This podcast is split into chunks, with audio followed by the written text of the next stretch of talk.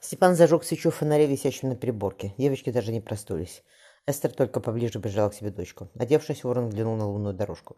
«Черт, когда же будет ветер?» — вздохнул он. «Странно, рыба вокруг столько, что хоть руками лови». Грендел, Грендел говорит, матросы шепчутся, что все из-за святого Фомы.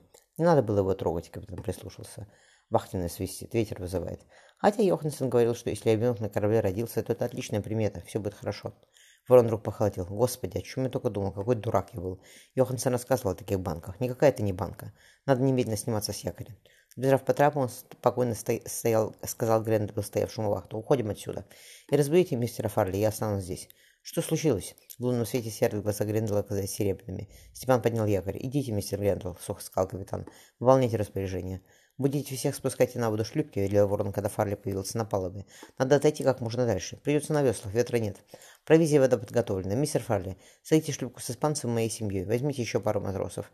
Вы, мистер Грендел, с остальными. Что это?» Фарли указал на спущущуюся поверхность воды. «Что это, капитан?» «Делайте, что приказано». Ворон коснулся горячего якоря. «Идите сюда», — позвал он помощников. «Потрогайте». «Да что это внизу?» — прошептал Грендел. Мы бросили якорь на склоне подводного вулкана, вокруг земли, в звезды пузырилась вода. В любой момент может начаться извержение. Я пущу ее в дрейф. Будем надеяться, что появится ветер. Ворон нежно погладил ошибку борта. Надо быстро убираться отсюда, иначе мы взлетим на воздух. Потом пришвартуемся к звезде. Хватит болтать, начинайте работать. Степан пробормотал. Пришвартуемся, если у нее что-то останется. Шлюпку спустили на воду, он крикнул. Все в порядке? Да, донесся до него голос Фарли. Ворон понял, что никогда еще не бросал свой корабль. «Прости, девочка». Он быстро спустился по веревочному трапу. «Я сам сяду на весла», — сказал он первому помощнику. «Ворон». Эстер, закутанная в темный плащ, отодвинула капюшон. Дочка спокойно спала в холщевой перед нее на груди. «Все будет хорошо», — нарочито спокойно сказал Степан, работая веслами. «Мы прогуляемся и на рассвете пришвартуемся обратно. Не волнуйся, радость моя». Бескально изумленно вгляделся Дестер. «Вы женщина?» «Да уж не мужчина», — сердито буркнула она, не отрывая взгляда от стройного силуэта медленно дрейфующей звезды. Звезды. Степан, зевнув, предподнялся за дня шлюпки. «На пару, мы, на пару миль мы отошли», — сказал Фарли, что стоял вахту. «Вот и Грендел с ребятами. Может, вернемся, капитан?» «Нет». Зачерпнув теплый воды над бортом, ворон умылся. Все вокруг спали. Робкий рассвет поднимался над серым океаном. «Рано еще, мистер Фарли. Звезда слишком близко к вулкану, как и мистер Гренвилл, впрочем. Степан выпрямился. «Уходите оттуда!» «Капитан!» – заорал Фарли. «Смотрите!» Поверхность океана спучилась. Взлетевший на 700 футов небо фонтан воды и дыма поднял шлюпку Грендела. В воду полетели куски лавы и камней. Степан закрыл собой жену и дочь. Мириам, проснувшись, заплакала. «Сейчас, детка!» Эстер дала дочери грудь. «Ворон, что там?» Почти двадцатифутовая волна перевернула звезду вверх килем. Выброшенная вулканом лава заколотила под днищу, доски потрескались, барк медленно погружался в море.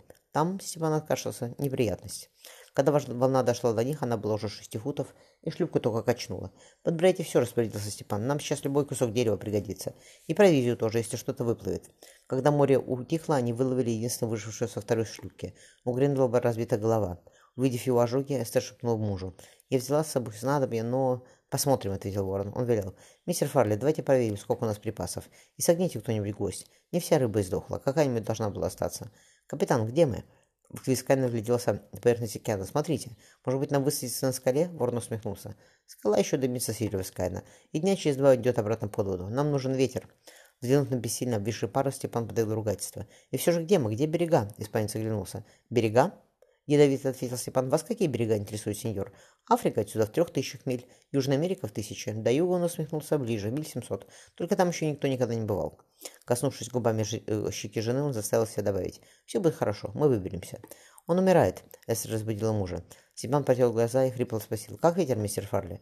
«Никакого ветра», — пробормотал помощник, склонившись над бортом шлюпки. «И рыба вся ушла. Со вчерашнего дня ни одной не поймали». «Все из-за него», — злобно сказал один из матросов, показывая на Вискайна, сидящего на корме.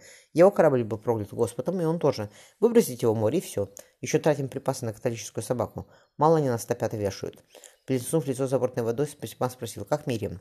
Посмотрев на спящую перевязи дочь, Эстер ничего не ответила. Степан коснулся губами лба девочки. «Ничего.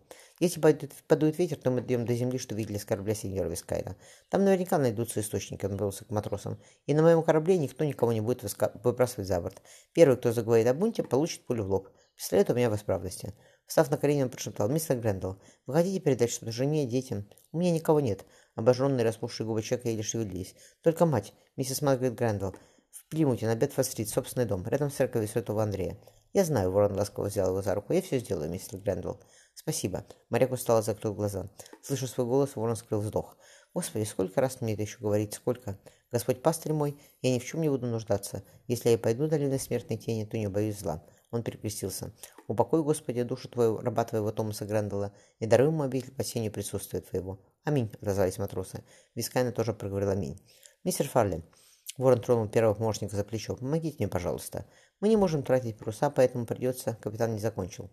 Услышав плеск за кормой, Эссер обессиленно, обессиленно опустился на дно шлюпки. С завтрашнего дня они должны были получить больше еды и воды. Толю Грэндала распределяли между остальными.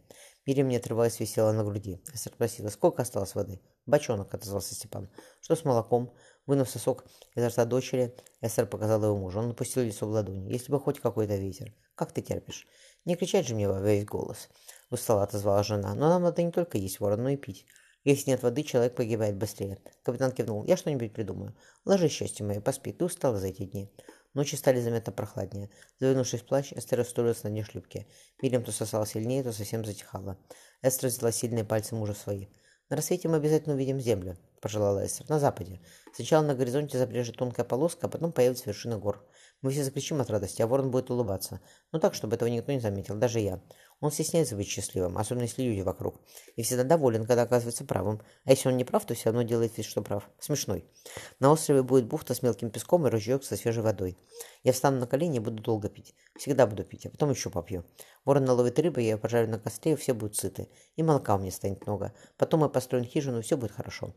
Она заснула, не обращая внимания на боль, потрескавшихся сосках, держа мужа за руку. Осторожно устроив ее на дне шлюпки, Степан оглянулся. Все дремали.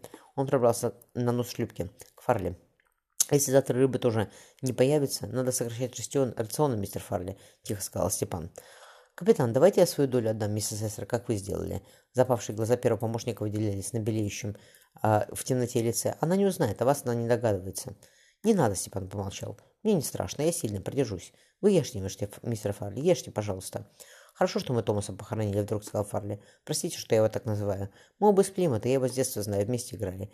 Мы видели, что случилось на Святом Фоме». «Называйте, мистер Фарли», — кинул Ворон. «А насчет остального, я считаю, что если придется умирать, то надо это делать с честью. Дочку вашу жалко». Фарли посмотрел на неподвижную темную воду. Степан понял, что помощник сдерживает слезы. «Хоть бы легкий бриз подул, сэр Стивен. Мы дошли бы куда-нибудь. Шлюпка хорошая, крепкая. Ворон положил руку на плечо Фарли. «Не бойтесь», — мягко сказал капитан. «Вы лучше вот что скажите. Не случится еще с матросами?» Степан обернулся на спящих людей. «Может», — Фарли вытер лицо. «Давайте мы вина выпьем».